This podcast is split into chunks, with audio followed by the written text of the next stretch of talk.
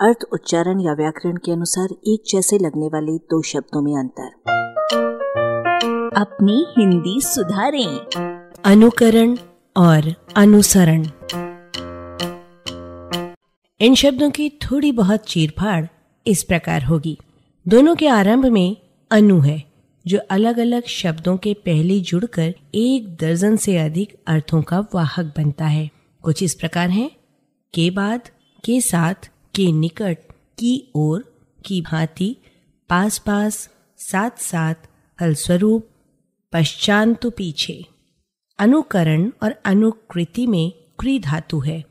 अनुसरण और अनुसार में श्री धातु है। क्री माने करना है और श्री माने जाना है। यूँ ये शब्द समान आचरण का आशय व्यक्त करने वाले शब्द हैं। पर भेदकारी दृष्टि से अनुकरण, कार्यावस्था किसी की अनुकृति यानी फलावस्था है, जबकि अनुकरण किसी का अनुगमन है। कोई कार्य देखा देखी वैसे ही करना जैसे अन्य व्यक्ति कर रहा है, अनुकरण है। उसकी ओर लक्ष्य सहित जाना जिस ओर आगे वाला व्यक्ति जा रहा है, अनुसरण है। अनुकरण का अर्थ नकल करना है और अनुसरण का अर्थ पीछा करना है। अनुकरण करने वाले को अनुकर्ता कहा गया है और अनुसरण करने वाले को अनुसारक कहा गया है। अनुसरता नहीं। लेकिन सूरदास जी के हिसाब से अनुसरता बन जाएगा। बहुत पतित उद्धार किए तुम हाँ तिनको अनुसर तो।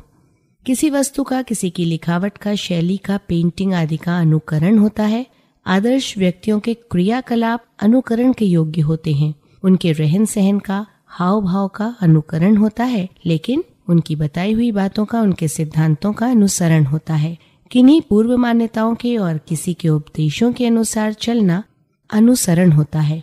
मालिक के इशारों का अनुसरण करने वाला नौकर अच्छा माना जाएगा, जबकि उसका अनुकरण करने वाला मार खाएगा। आलेख, भाषाविद डॉक्टर रमेश चंद्र मेहरोत्रा, वाचक स्वर संज्ञा टंडन। अरबा की प्रस्तुति।